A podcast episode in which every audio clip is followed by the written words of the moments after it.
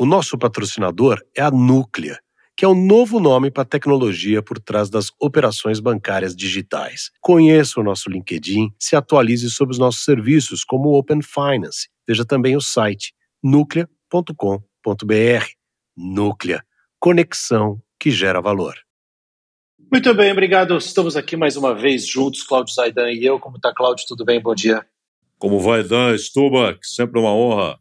E hoje com um convidado muito, muito especial e para a gente mergulhar aí nesse universo que espanta alguns, deixa outros deslumbrados, que é o universo das finanças. Está conosco aqui o professor Ricardo Humberto Rocha. Tudo bem, professor? Obrigado por conversar com a gente. Tudo bem, é um prazer falar com vocês, que eu os acompanho aí da, do rádio, da TV e poder conversar com vocês aqui é uma grande honra. Acho que vai ser muito divertido, vai ser muito legal. Pô, Ricardo, antes de você, da gente entrar na área de finanças propriamente dito, só compartilha com os ouvintes. É, bom, primeiro já dizer para todo mundo que as pessoas nos acompanham pelo Isso Ninguém Vê, que é sem o Isso Ninguém Vê, sem o E, né? Sem o E. Arroba Isso Ninguém Vê, sem o E. Você nos acompanha, nos segue isso no Instagram. Professor, você estava, antes do programa começar, falando de café, azeite e é o que? Vinho também? Vinho, Quais são as suas paixões? É. Não, é, não, eu, minha maior paixão, fora a minha esposa, é o São Paulo. Né? é. Ninguém é perfeito, né? Não é isso? Pô, coitada da sua esposa que está tendo Ela é corintiana, Dan, ela é corintiana. Pô, a gente só entrevista São Paulino, Cláudio? É, e eu, eu, tenho, tenho dois filhos são paulinos, viu, Ricardo? Então, e eles, no caso dos meus filhos, eles pegaram a geração do Tele, né? E o avô materno é São Paulino, a mãe São Paulina. Então, viraram São Paulinos. E eu sou Santista, mas nunca tive esse troço de, ah, tem que torcer para o Santos, até é, porque seria um é. sadismo, né, da minha parte. É que com a época do Tele também ficava difícil de competir, né? Não cara? é? Poxa, que nem hoje em dia é difícil, acho que para uma criança de. Se o pai não é muito ligado em futebol, o filho deve virar palmeirense, né? Imagina, São Paulo. Ou o Flamengo, o meu neto, por exemplo, é. meu neto, o pai dele, meu filho é São Paulino, meu neto é ele gosta do São Paulo e do Flamengo. O Flamengo, o time está ganhando, a molecada. O Humberto deve ter, deve ter, deve ter convivido com o São Paulo numa fila sem títulos nos anos 60, né? Mas depois veio a redenção ali, 70 e 71, né, Ricardo? Ah, foi fantástico. E, e a gente sabe que em 71 Armando Marques deu um jeito de anular o gol do Leivinho. Eu estava no Morumbi com meu pai e me recordo na arquibancada, lotado Morumbi, e o cara inventou lá. E aí o Gerson sumiu com a bola, o Luiz Pereira saiu correndo atrás da bola, mas o importante é, é que a gente foi bicampeão lá e a partir daí acho que o São Paulo consolida uma, uma trajetória de time de camisa pesada, né? E só um detalhe daquele gol, o bandeirinha era o Dulcídio. Dulcídio Vanderlei Bosquilha era o bandeira. E o Dulcídio deu gol, ele correu para o meio campo. E depois do jogo, na época os repórteres podiam entrar no vestiário do árbitro e tal.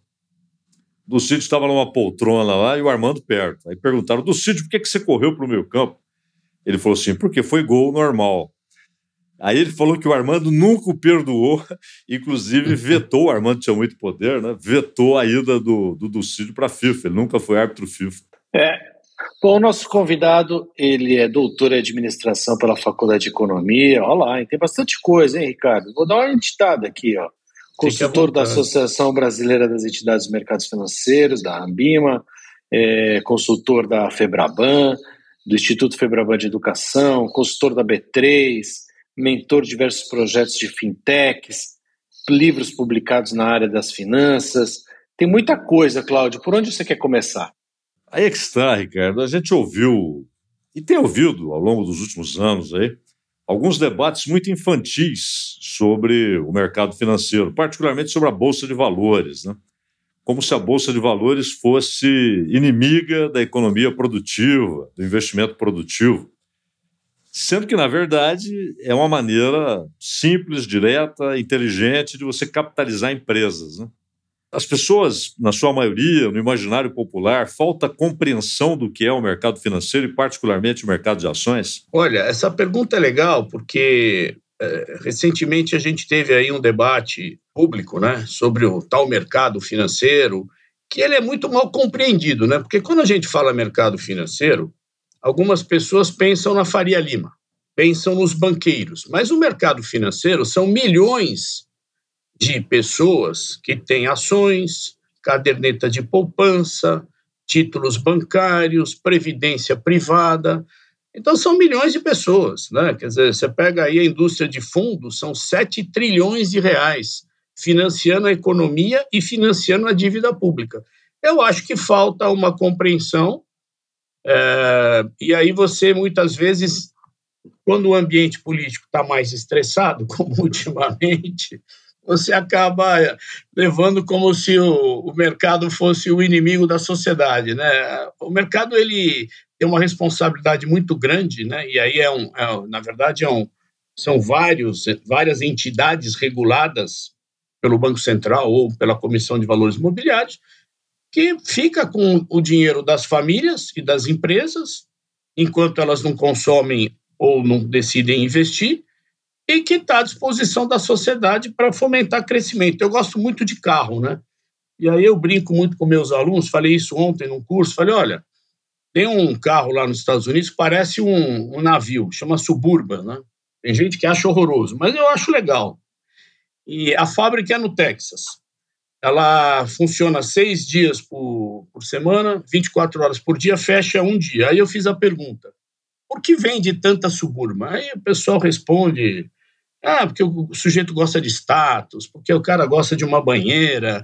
O outro, ah, porque deve ser gostoso de dirigir. Eu falo, não, porque tem crédito. Então, se não tem o mercado, não tem consumo. Então, acho que essa sua pergunta é muito legal. E a Bolsa é uma forma diferente de você ficar né, associado a corporações. Algumas vão muito bem, pagam bons dividendos, e é uma forma da pessoa também gerar uma renda passiva, né? recebendo os dividendos periodicamente. Então, o mercado tem um papel muito importante em, em todas as sociedades, não só na brasileira. Você acha que as pessoas é, elas têm preconceito com a bolsa, têm medo da bolsa? Preconceito, acho que não. Medo, sim. Medo, sim. Porque finanças, finanças a gente usa o que lá em finanças? A gente usa contabilidade e usa economia e um pouco de métodos quantitativos e tenta entender como esse fluxo de recursos que está na sociedade migra para a bolsa, para a renda fixa, para fundos imobiliários. E entender esse processo demanda um pouco de tempo. E não é muito o que as pessoas gostam de aprender. Né? Quer dizer, a gente sabe que, mesmo nas escolas de ponta, se você fizer uma pesquisa depois de um tempo, com alunos que não são de finanças, mas fizeram uma matéria introdutória, mais da metade dos conceitos eles esqueceram. Né? Mas, Ricardo, só para aproveitar e botar o Brasil nessa história, se eu vou para os Estados Unidos, é, a, todo mundo investe em bolsa, né, cara? Todo Sim. mundo. Sim, todo mundo mesmo. Quê, né? É, você, quê, você, né? Deve, você, deve, ter os números aí até de cor. É, por quê? Vamos imaginar eu... o seguinte, né? Aqui a gente está com juro a 13,75. Então, o, o, brasileiro que conseguiu juntar um dinheiro, eu sei que muita gente não tem, mas vamos falar dos que têm algum dinheiro, não estou falando de gente rica, gente que poupou, fez esforço, aí está tirando líquido ao ano 10%. Então, supondo alguém que tem aí, sei lá, eu, é, 100 mil reais ou um milhão de reais, está tirando 10% ao ano. E quando essa pessoa fica mais velha, essa renda passiva é importante, porque o trabalho, ela não consegue gerar tanta renda de trabalho, vocês sabem bem que a aposentadoria no Brasil deixa a desejar, é muito mais alguma coisa para ajudar do que para, de fato, dinamizar, e nem todo mundo é longevo no trabalho, infelizmente. Então, essa renda passiva é importante. Agora, vai nos Estados Unidos, juro baixo. Muita gente tem um plano de previdência lá que não é muito legal. Se tem. Então, é engraçado e é, é lúdico. Você tem é, grupos de pessoas com mais de 75 que se reúnem para investir em bolsa. Então, o que, que eles têm que fazer? Tem que ter um consultor que vai dizer tais empresas vão pagar dividendo, porque eles precisam desses dividendos para gerar renda para complementar a dinâmica da sua vida. Então, você gerou uma necessidade, né? Você precisa disso. E, obviamente, como você precisa, você dá mais atenção você aprende mais. Então é muito interessante. A gente tem senhorinhas aí com 80, 90 anos investindo em bolsa. Agora, o Ricardo, o Dan falou sobre a popularização do, do, mercado de ações nos Estados Unidos, né? como ele disse, todo mundo tem.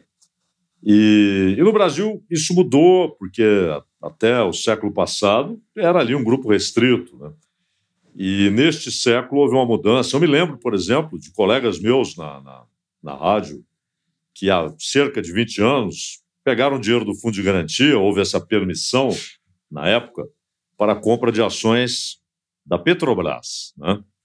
E, e, hoje nós temos aí alguns milhões de investidores. E como você falou, é gente que tem, conseguiu ali uma reservinha, uma poupancinha, economizou aqui ali, pensou na possibilidade de ter aquilo como uma reserva para o futuro, futuro, esse tipo de coisa. Mas muita gente olha para o mercado de ações com receio, até porque sabe que pode dar certo, pode não dar certo. É um mercado, você pode ganhar, você pode perder. Pelo que você observa, ainda tem muita gente que vai sozinho para essa aventura, sem conhecer e arrisca, ou as pessoas têm buscado ajuda profissional? Essa ajuda profissional é fundamental para o investimento em bolsa? Olha, é, a maioria hoje pede uma ajuda profissional. Nós tivemos um movimento no, no mercado de autorregulação, né, nos últimos 20 anos, onde os profissionais de mercado são submetidos a alguns exames de certificação. Isso é, é obrigatório. O Banco Central e a CVM delegaram para a Ambima, por exemplo, mas tem outras eh, entidades também. Então, para o sujeito trabalhar e poder dar uma opinião, ele tem que fazer uma prova, ele tem que periodicamente fazer outros cursos, então as pessoas estão mais preparadas. E o investidor enxergou isso de maneira positiva. O problema é que quando a bolsa está num ciclo muito forte de alta, muita gente olha no retrovisor em vez de olhar para frente, porque o passado pode não se repetir. Né? É, e aí entra no entusiasmo. No entusiasmo é muito ruim. Por quê? Os estudos mostram que quando você tem uma perda financeira inesperada e, e essa perda consome boa parte o teu esforço de guardar dinheiro, isso gera até uma dor física. E aí a pessoa não quer nunca mais saber de bolsa, ela fica na poupança. Então esse processo ele precisa ser um processo de educação do investidor. Essa educação do investidor a gente pode dividir em duas etapas, né? Na primeira, que seria a chamada educação financeira, que é um conceito difícil, é, porque algumas pessoas, mesmo de origem humilde, já nascem com isso, que é a consciência que se eu gastar mais do que ganho, eu nunca vou ter dinheiro. Outras não fizeram curso, não são PhD, não são nada, mas é impressionante. Eu tenho vários exemplos legais, pessoas que têm essa consciência. Aí, quando você ultrapassa essa barreira, você entende que você tem que fazer um esforço para gerar dinheiro e ter um excedente, e você consegue continuar se educando, aí você vai para a bolsa, você vai para renda fixa, para fundos. Então, esse é um processo que no Brasil melhorou muito. Óbvio que também esses 5, 6 milhões de pessoas em bolsa foram estimuladas pela taxa de juro de 2020 a 2%. E foi a dinâmica que o Banco Central usou para enfrentar a pandemia, né? Agora, eu conheço ainda, infelizmente, muita gente que vai no oba-oba, né? Outro dia eu peguei um táxi e eu gosto muito de conversar com o taxista para medir isso, né? E ele me falou: Olha, eu recebi aí 120 mil reais de uma herança do meu pai, eu estou querendo comprar bitcoins. O que o senhor acha? Aí eu perguntei: Você sabe o que é um bitcoin?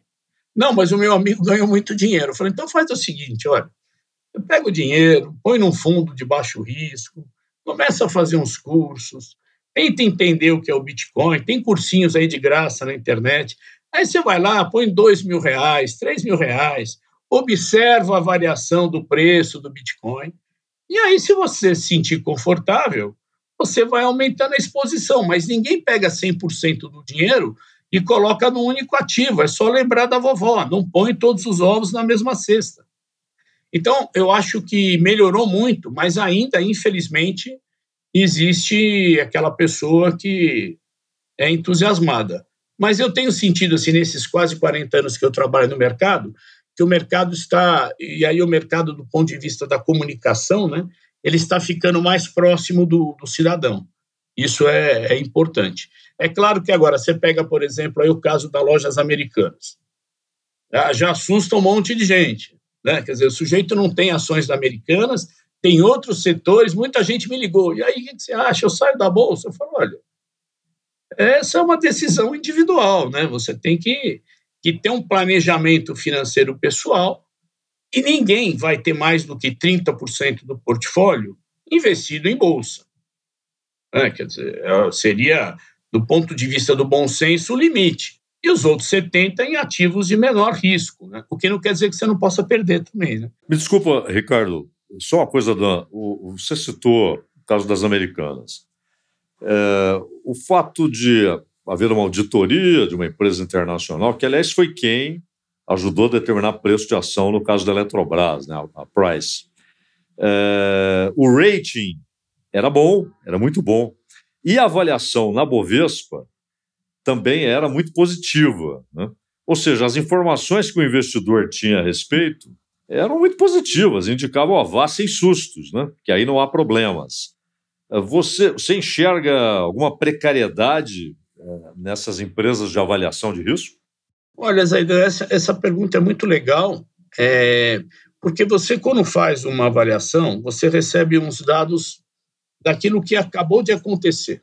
Você não consegue projetar para frente. E o balanço de uma companhia, por mais que o auditor se envolva, ele não tem todas as informações, nem terá nunca. Então, eu gosto de aproveitar essa oportunidade. Teve um filme uns anos atrás, o, o, o Roubo ao Banco Central do Brasil, que foi lá no Ceará, o cara construiu um túnel. É isso. Você só melhora o processo de controle quando descobre uma fraude. Não estou dizendo que Americanas é fraude, mas estou dizendo que há alguns indícios que a contabilidade não era adequada. E é difícil para o próprio auditor. Não é um processo simples. E aí é óbvio que, como todo cidadão, né, é, que toma decisão, a gente, eu gosto muito de recomendar para meus alunos sempre ler um livro que é antigo para caramba, chamado A Arte da Guerra do Sun Tzu. Eu falo que o culpado é sempre o chefe, né? Então a gente quando às vezes toma uma decisão, a não ser que eu seja induzido por alguém, mas se eu não fui induzido, o culpado é aquele sujeito que eu vejo no espelho, que é a minha imagem, né? Quer dizer, é, porque não existe almoço de graça, não existe retorno sem risco, mas nós vamos ter um aprendizado com Americanas. Eu até brinquei, é, Dan, que, que, é, que é um ator aí famoso, então vai lembrar daquela trilogia do Batman com o Christian Bale, que no o final Batman do filme, tem um monte, hein? Tem Batman tem do, até Michael Keaton, tem o George é, Mas no Christian Bale, aquela primeira lá, ele está lutando com o sujeito no fim do filme, o cara quer contaminar a caixa d'água lá de Gotham City, né? E aí ele consegue prender o cara no trem, derrubar lá, o comissário Gordon derruba a, a, a, o apoio do trem, o trem cai e não contamina a caixa d'água. Então eu falo que um trem vai aparecer todo ano. E você não sabe de que lado ele veio. 2020, qual foi o trem? O Covid-19 quem que podia prever o Covid-19? Né? E, e, principalmente a intensidade do, do, do, do, problema que ele fez com a economia. Então, acho assim, é, esses mecanismos, Aidan, eles estão melhorando. Quando os Estados Unidos quebraram lá em 2008, a Standard Poor's foi muito criticada. Ela foi a única agência que pagou uma multa de um bilhão de dólares.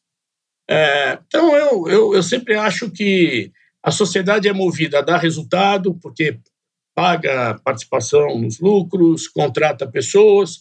Quando vem um problema, a gente quer isolar o problema como se fosse um único responsável. Na verdade, a responsabilidade é coletiva. Né? Então, agora a CVM vai ter que pensar que tipo de exigência de balanço ela pode adicionar. E a gente não pode esquecer que se você coloca muita exigência de controles no sistema financeiro, o sujeito que usa o cheque especial vai pagar um juro mais alto ainda. Então, como encontrar o meio termo, né, onde a, a, se, ou, se houver uma perda, não foi porque alguém não teve uma atitude adequada do ponto de vista da ética, mas sim uma estratégia equivocada. Às vezes acontece, né? Mas eu te garanto, se a gente puder conversar novamente ao longo do ano, no meu caso será um prazer falar tomara, com vocês. Tomara. É, vai ter muito aprendizado aí com americanos. Eu acho você muito bonzinho, Ricardo. Estou achando você muito bonzinho, porque os caras são muito grandes, são muito bons. Estou falando da Price. E são contratados para exatamente uma coisa dessa não aconteceu, para avisar a gente antes que ela aconteça, né? E é estranho. Eu, eu te confesso que eu, eu compreendo o que você está falando, mas é estranho. tem que aguardar o que, que vão identificar para a gente poder comentar. Agora, o que eu queria dizer, assim, aproveitando, não é que eu sou bonzinho, é que eu tento ser didático só. A auditoria nunca vai conseguir captar todos os problemas de um balanço. Você lê, não sei se vocês vão lembrar da Enron, começo dos anos 2000. Sim, claro, tem um documentário até na Netflix. Até, só. Isso. E ela manipulou dados, inclusive foi tão feio o negócio, e com auditor também, né? Foi tão feio o negócio que eles fizeram uma lei lá nos Estados Unidos chamada, chamada Sarbanes-Oxley, que hoje nos Estados Unidos, qualquer diretor financeiro de empresa, americano ou não, que atue lá, pede um seguro, porque a lei diz: se o seu controle for falho, mesmo que não tenha fraude, eu vou te prender. A lei é dura. E você sabe, e você, é até um, uma dica aí, que você que também está no cinema tal, eu sempre acho que às vezes a gente pede oportunidade de fazer umas minisséries aí focada nessa questão aí das fraudes, né? Você sabe aonde que os caras da Enron se basearam para pensar na fraude? Nas fraudes que ocorreram no século 19 nos Estados Unidos, com transporte de cabotagem no rio Mississippi e no transporte de ferrovia. Eles manipulavam os dados nos jornais da época e quando as ações em Nova York estavam preço muito barato, eles compravam e depois eles soltavam nos jornais dos Estados Unidos inteiro que o volume de carga era gigantesco, que a empresa ia dar um resultado extraordinário. Quer dizer, o sujeito olhou 200 anos antes para. Ou seja, é do ser humano fraudar as coisas. Então, como é que a gente faz? Melhora a lei, melhora a auditoria, mas é um processo, isso não vai acabar. É, você sabe que eu estou falando com você que você é bonzinho, eu também estou brincando, né? Você está sendo. É, botando as coisas no seu devido tempo, claro. É que espanta, né, para a gente olhando de Sim, fora. Sim, não, sem dúvida. Mas sempre depois que você olha de fora e, e depois do que aconteceu, é sempre mais fácil. Acho que uma, um bom exemplo disso, falando, você está falando de documentário, tá? agora fizeram dois filmes que eu saiba e agora tem um documentário sobre o Madoff, né? Sobre o, o golpe do Madoff lá na, nos Estados Unidos. Fizeram um filme com o Robert De Niro, fizeram um outro filme com, com eu estou vendo o nome dele aqui na minha frente, daqui a pouco eu falo. Acho que é uma série, uma série, o um filme com o De Niro, e agora tem esse documentário, não sei se você viu no Netflix. É, o Madoff, para você ver como é complicado, o Madoff enganou talvez o último banqueiro brasileiro, banqueiro mesmo, como pessoa física, falecido recentemente, que é o seu José Safra. Eu, eu fiz negócios com o seu José Safra trabalhando em banco. Enganar o maior banqueiro brasileiro, sabe? Quer dizer, o sujeito, ele tanto é engraçado e, e trágico que ele teve duas condenações de prisão perpétua. Né? A primeira, pelo que ele fez, a fraude, e a segunda porque ele comercializava comida de luxo na cadeia e o promotor ficou alucinado e lhe deu a segunda. E depois você vai conversar com as pessoas, né? Se pudesse, dizer por que, que você fez isso, né? Uma pessoa bem sucedida, né? Não, ele, ele enganou Emílio Botim, dono do Santander. É. O Madoff foi para a cadeia, foi preso, e depois na cadeia ele começou a investir o dinheiro dos presos e abriu uns negócios paralelos de comida de luxo, cigarros e serviço de urgência. Ele falava assim: se as pessoas. Na verdade, o problema da cadeia não é ter, mas é ter na hora que as pessoas querem. Então ele ele, ele fez o um negócio na prisão. Você vê que o cara realmente nasceu para isso. Ainda Ricardo, bem que não puseram ele na, na, na, na, papuda junto com a turma do PCC. Você já pensou o que ah. quer nascer aí? Ricardo, usando esse meu exemplo que, de uma pessoa que acha que sabe e não sabe nada, você entrando na internet hoje, com dois dias, de dois, três dias, sei lá, de ficar olhando a internet toda e seguir gente no Instagram, o cara, principalmente o jovem, eu acho, até porque o apelo às vezes da comunicação é muito bom, ele sai achando que sabe tudo. Então, quer dizer, não vai ser o caso do seu taxista que vai querer investir em Bitcoin, mas vai ser o caso de um garoto que vai querer te explicar o que é Bitcoin. E vai querer te explicar tudo, porque ele viu na internet dois, três dias alguém falando, alguém que parece muito, muito esperto e tal. A gente está cheio de casos assim também no Brasil, infelizmente. Digo infelizmente porque normalmente essa história tem um final triste, né? Como é que isso se reflete no teu dia a dia, nas aulas?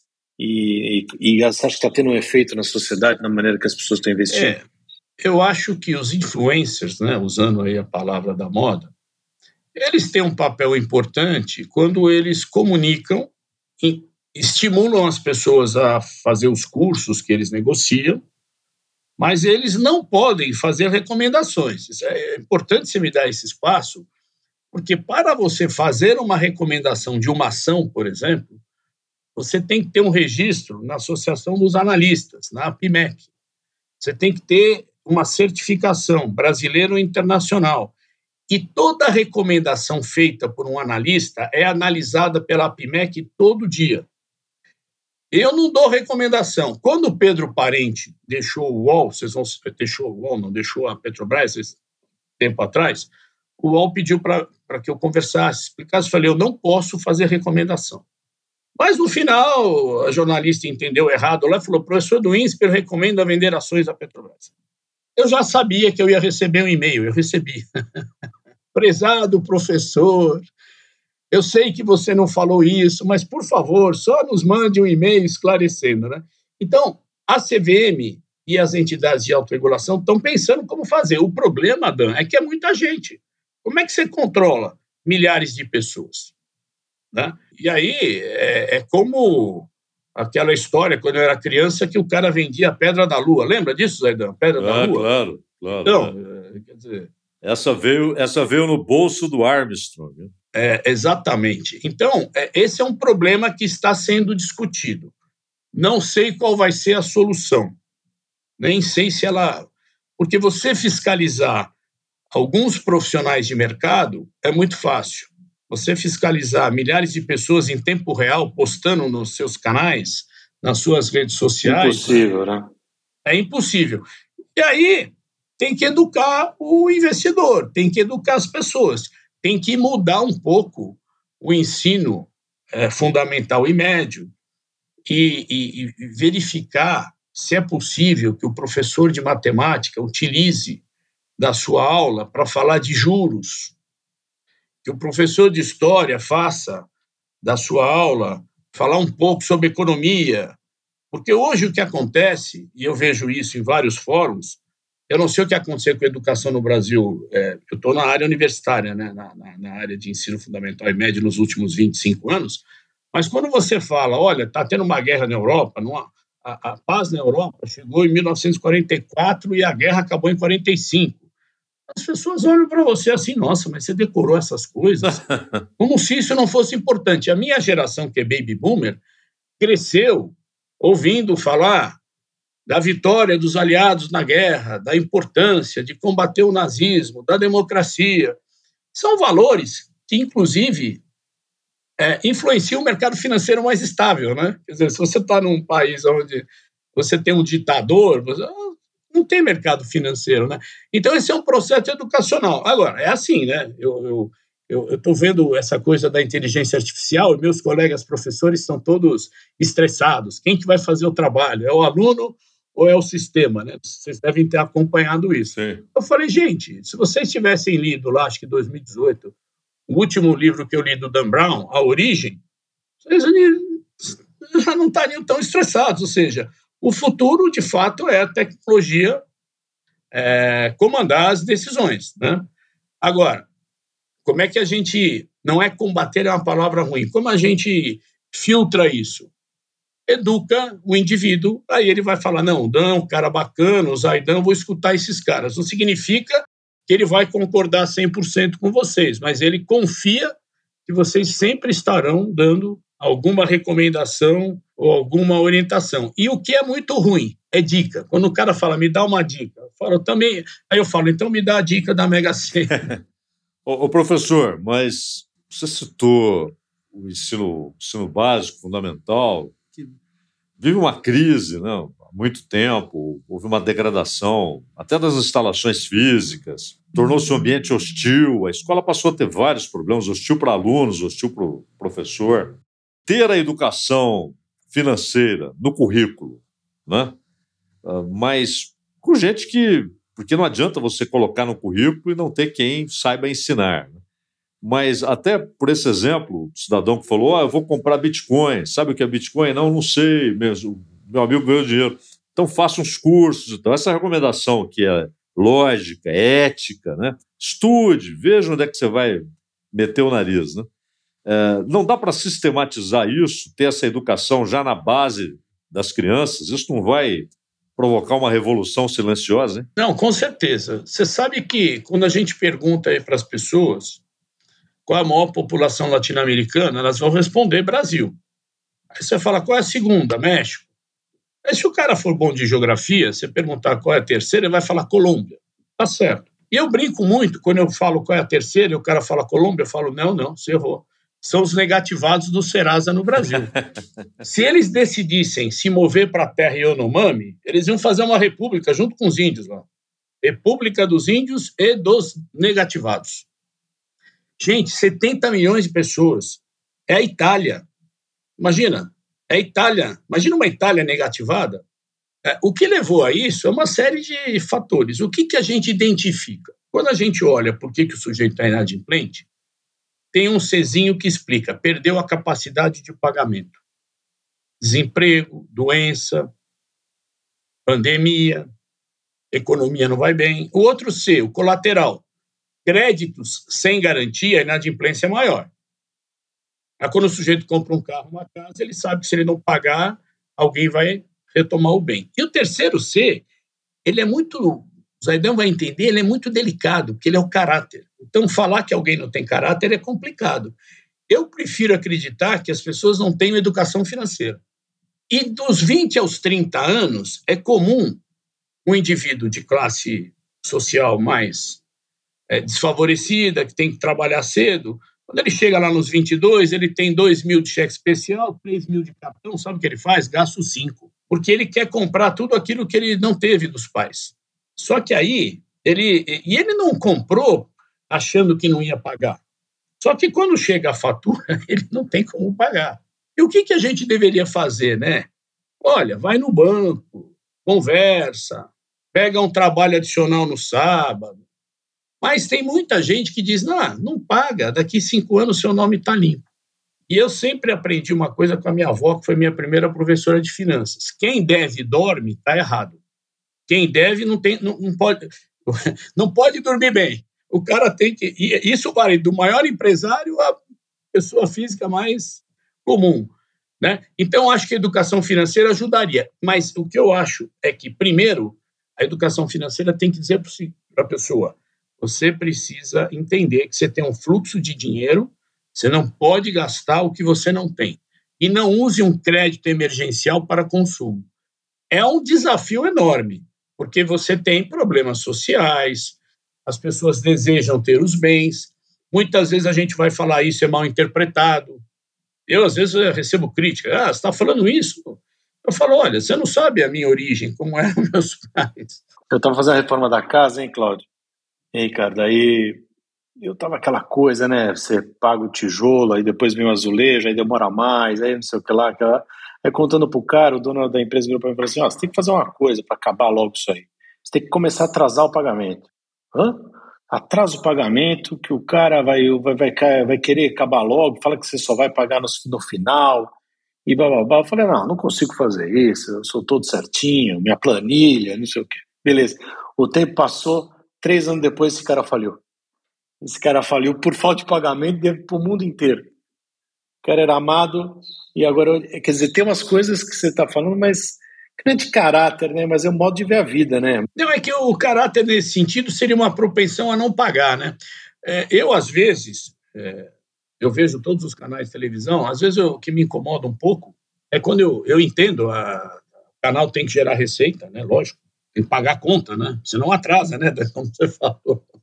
Mas aquele, aquelas chamadas ainda, que o cara fala: ah, você financiou uma moto, vem aqui que eu reduzo a prestação para você.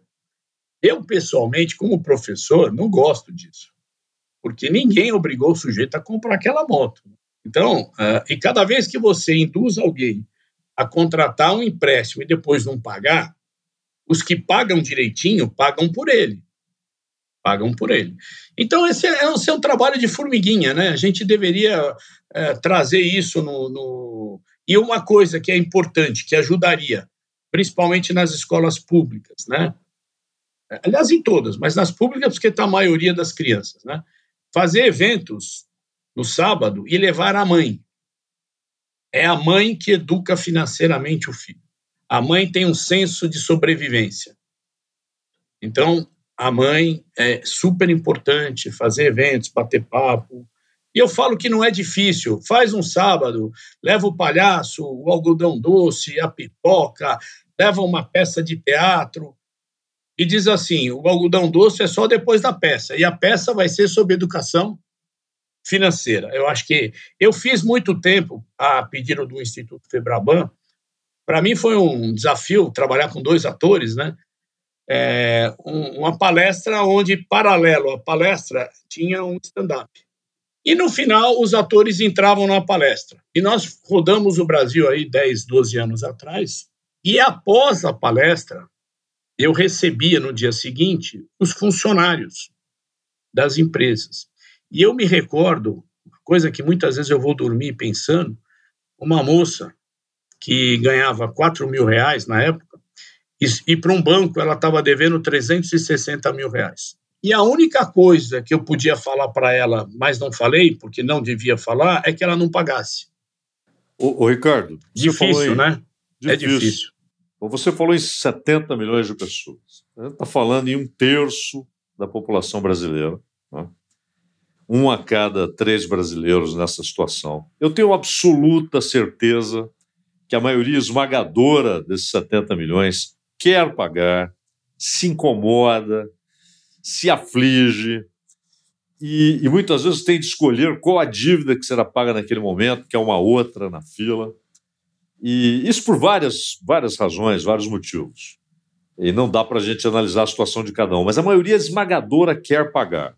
Então, só para arrematar esse assunto, duas, duas questões. Primeiro, os juros no Brasil não são pais de grande parte da inadimplência, eles não vão tornando a dívida impagável para muita gente que quer pagar, esse é o primeiro ponto. E segundo, o governo ele sinaliza com a entrada dos bancos públicos assumindo essa dívida e tentando resolver o problema. É uma solução?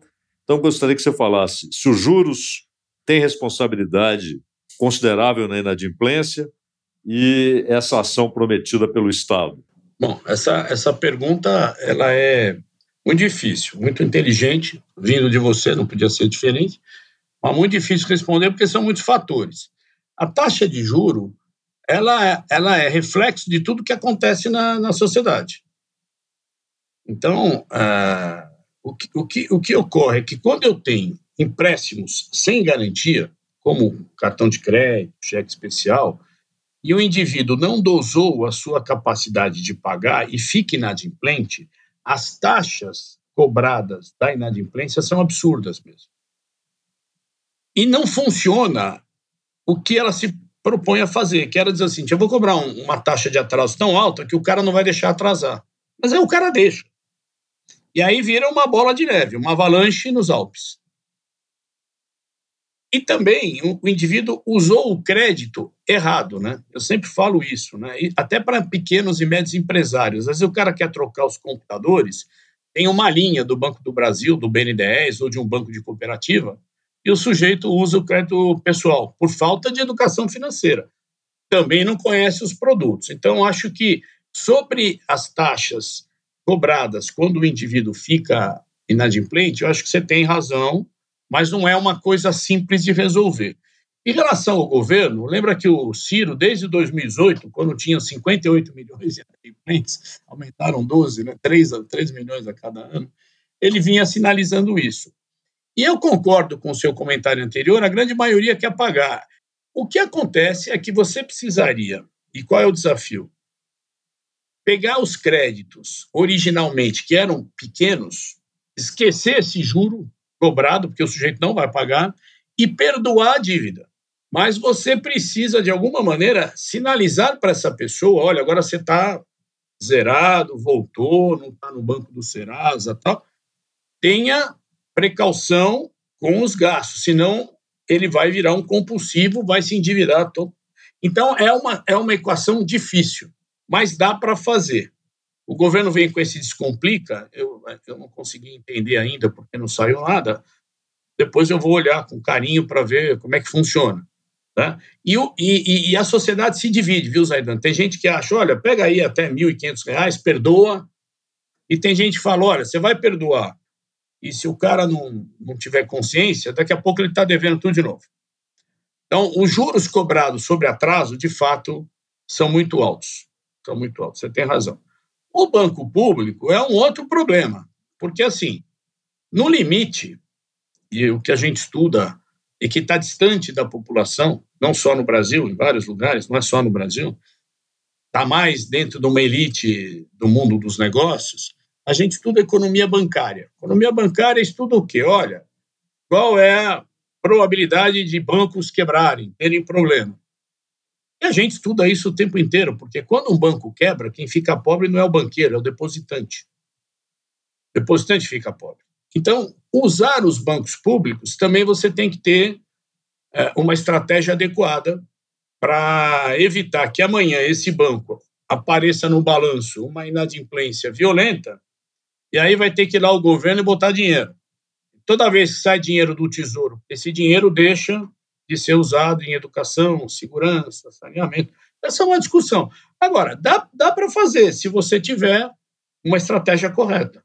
Não vai resolver tudo de uma vez, mas o que me incomoda é que a gente precisava começar.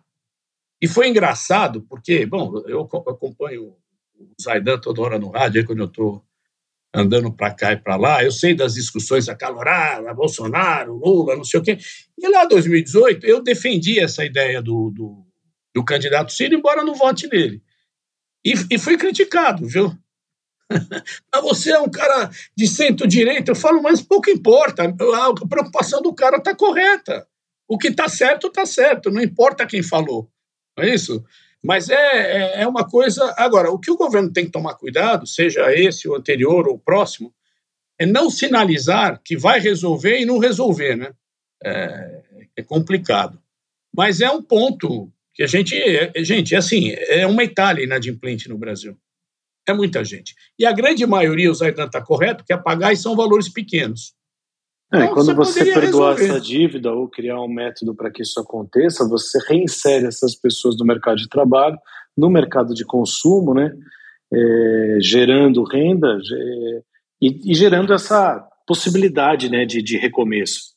É, eu, eu, eu, claro que eu acho que tem que ter todo um amparo econômico e estrutural para que isso aconteça e tudo mais, pessoas inteligentes e capazes de fazer isso, mas é, você tem que apostar no brasileiro. Em alguma, você tem que apostar de alguma maneira ou dar essa, pelo menos essa chance uma vez. Eu, eu vejo assim. E porque muito pouco foi feito durante muito tempo, então chegou ah, ao limite, passou do limite. O Banco Central tem o CPF. CPF é o documento mais importante hoje no Brasil, né? Porque pelo menos todo mundo tem CPF, né? O RG já é cada estado, tal. Você poderia tirar esse cara aí da dívida e falar, olha, durante os próximos três anos o seu limite de crédito, somando todos os cartões que você tem, não vai passar de mil reais. Oh, mas você está querendo penalizar o sujeito? Não, eu estou tirando ele da inadimplência, estou dando para ele um pouquinho de crédito, porque ele tem que aprender a gastar corretamente. Evitar a reincidência, né? É, e você tem bons exemplos, né? O, o, tem um taxista lá no INSPER, o Vidomar, que quando veio a pandemia, eu estou lá há 25 anos, ele também, eu liguei para ele, falei, Vitão, escuta, e aí, como é que tá? Está precisando de alguma grana? Ah, a gente se preocupou com algumas pessoas que a gente conhecia, né? Não dá para ajudar todo mundo, mas dá para os mais próximos. Ele falou assim: olha, me admira você me ligar, porque você passou a vida inteira, você e o outro professor, falando que eu tinha que guardar dinheiro.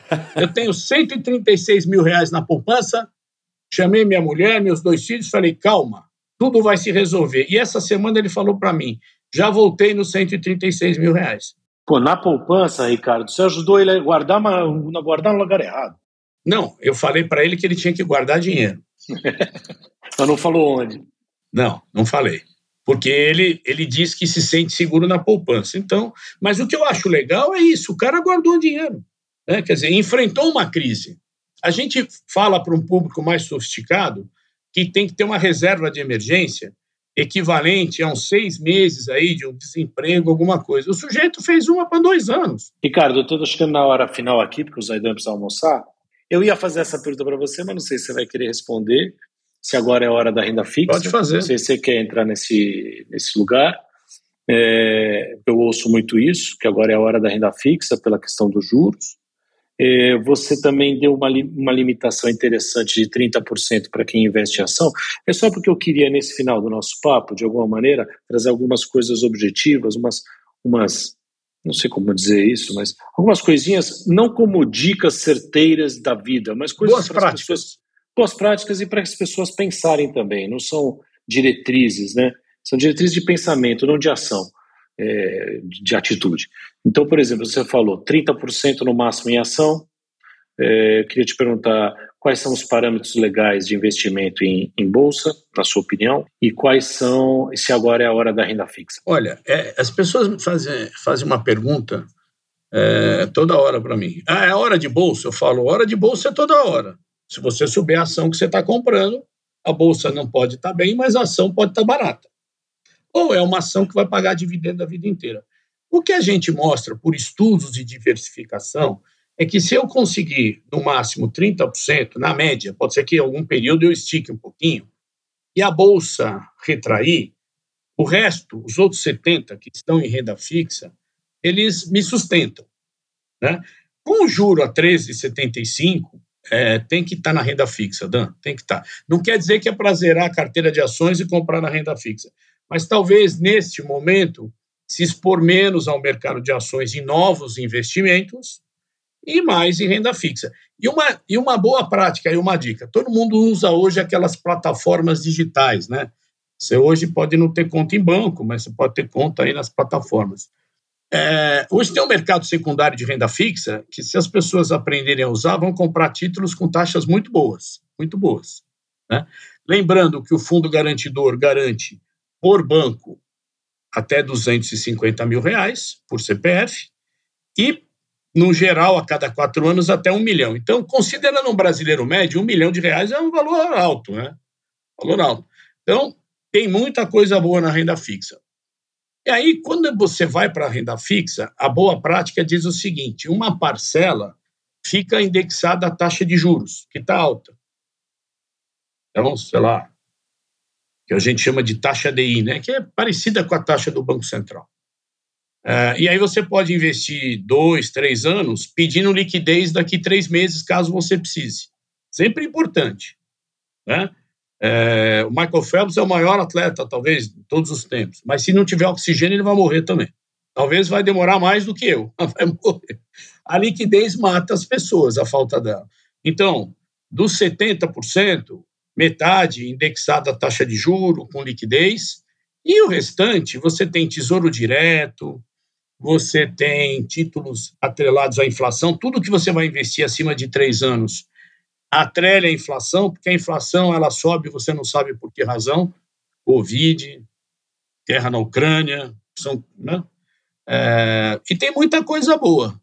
E o Tesouro Direto agora, para aqueles que, nos, que vão nos assistir e prestigiam vocês e estão pensando na escola dos filhos lá na frente, ele está lançando títulos mais de longo prazo para estimular o poupador a guardar dinheiro para pagar a escola do filho. Tem muita coisa boa. A própria B3 tem muita, muito curso gratuito. E se eu pudesse dar uma dica, agora é uma dica. Boa, tá? boa. Para quem está em é São Paulo, para quem está em São Paulo, num sábado, pega seus filhos, entra lá no site da, do Museu da Bolsa, vê se, se precisa marcar o horário ou não. Durante a semana não precisa. E vá no sábado de manhã no Centrão, tem ali aquela torre lá do antigo Banespa, que tem um café lá em cima leva o filho no Museu da Bolsa, eles contrataram um museólogo, está muito lindo aquele museu. E é extremamente inspirador para uma criança começar a entender o ciclo da história do Brasil e como é importante guardar dinheiro. Lembrando que esse, essa jornada, você pega uma criança aí, um adolescente vai de 15 anos, ele vai até os 115. Tem que falar isso para ele. então, essa jornada é longa. E a jornada longa, ela precisa gerar uma consciência nas pessoas de terem reservas. Não é para ficar milionário, é para que você tenha independência. A independência financeira traz a tranquilidade para as pessoas. Eu acho que isso é, é super importante, sabe? Cláudio, no tua dica, Cláudio, fala aí tua dica. Minha dica de hoje, eu só queria lembrar que o Ricardo citou o Phelps, E o Bolt tomou um tombo aí numa fraude, né? Grande, o Zayn Bolt, o gênio do atletismo. Mas o, o a dica Perdeu é o seguinte, 12 milhões de dólares, mas ele falou é, que não está quebrado. Nesse, nesse, nesse mundo cheio de, notícias pesadas, né? E é sempre bom a gente ter alguém como o Ricardo Humberto Rocha para esclarecer, para colocar um farol ali. Mas uma dica de uma coisa muito engraçada que eu vi outro dia. Procure aí na, na internet.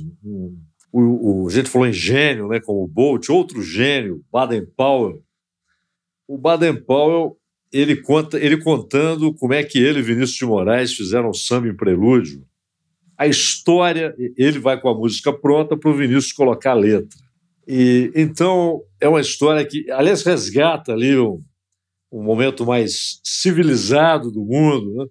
e duas figuras fantásticas, o, esse gênio do violão, que é o que é o Baden Powell, e o Vinícius de Moraes. Então é só procurar na internet, essa é a minha dica, procure lá.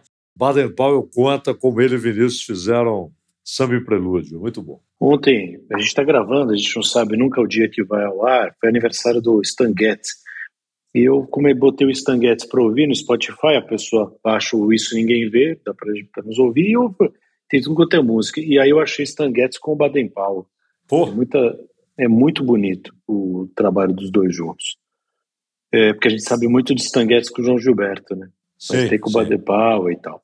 É o Charlie Bird, eu acho que toca com ele oh. nesse disco. É. Muito bom. A minha dica vai para a história do Madoff que eu falei, para completar o serviço. Tem o, o documentário na Netflix. A série é com Richard Dreyfuss, que foi o nome que eu tinha esquecido, e o filme com o De Niro. E a minha dica vai, o nosso convidado Ricardo Alberto Rocha falou do Christian Bale, o Christian Bale fez o Batman, e ele fez um outro filme que é muito legal sobre finanças. Às vezes tem umas coisas que a gente não entende no filme lá, não, mas é, é, é tão legal que dá vontade de aprender, que chama A Grande Aposta. Né? Você assistiu esse filme, né, Ricardo? Sim, a gente, na época do Subprime, assistiu todos, e foi tão engraçado, Dan, se eu puder falar só essa história aqui, é que, segundo a minha mulher, eu virei contador de histórias, já não sou mais professor. Eu entrei na sala do MBA do INSPER em 2008, começou uma turma nova uma semana depois da crise do subprime estar instalada. 50 alunos, quase todos trabalhando em serviços financeiros, com dinheiro na bolsa, 30 anos de idade, e não tinham passado por nenhuma crise. E eu já tinha passado por todas as crises dos anos 90. E crise vem, crise vai embora. Né?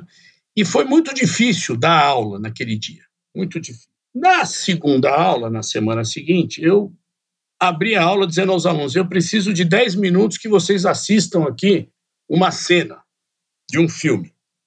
Aí levei um pedacinho de um seriado chamado Band of Brothers, quando o avião com a tropa Easy Company, uma tropa aerotransportada voluntária dos Estados Unidos, decola da Inglaterra e vai saltar sobre a Normandia, debaixo da artilharia alemã. Muitos nem chegaram embaixo. E aí eu disse a eles: olha, isto é duro. A crise não, a crise vai passar. Tenho confiança.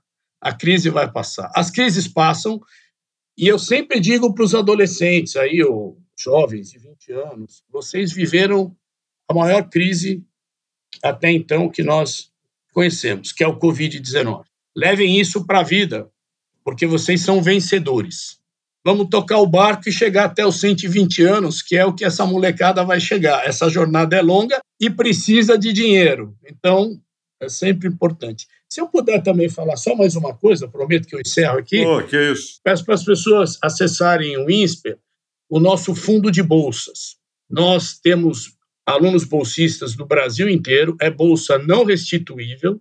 O critério é social, a gente tem alunos lá que a família tem 1,5 salários de renda do Brasil inteiro, e é fantástico esse trabalho. E você vê esses meninos e meninas agora bolsistas, os que, o que tem bolsa integral, inclusive moram na Vila Olímpia, patrocinado por um patrocinador da escola, e eles já estão dando voos, já alguns já são executivos. E... Mas nesse fundo de bolsas a gente pode investir, a gente pode ajudar Vocês também? podem doar, doar qualquer também. valor. Eu sempre falo, eu, como sou embaixador, eu nunca vou buscar um empresário para botar 15 milhões. Eu falo para meus amigos: olha, doa 200 reais lá no fundo. E, e, é, e é muito legal quando você vê a meninada indo para a Europa tal, e você fala: puxa, o cara morava lá numa cidade pequena, numa família. Então, os que estão nos ouvindo, vocês têm uma audiência extraordinária, os que conhecem jovens que têm dificuldade na família, mas têm talento, procurem o INSPER. Nós queremos esses jovens lá. Muito obrigado, professor. Muito, Muito obrigado. Ricardo Humberto Rocha, Cláudio Zaidan, obrigado mais uma vez, bom almoço. Pô, senhor que agradece. Um abraço, Dão. Um abraço, Ricardo. Uma honra. Um abraço. Tudo de bom para vocês. Obrigado, obrigado a todo mundo que nos ouviu. Até a próxima.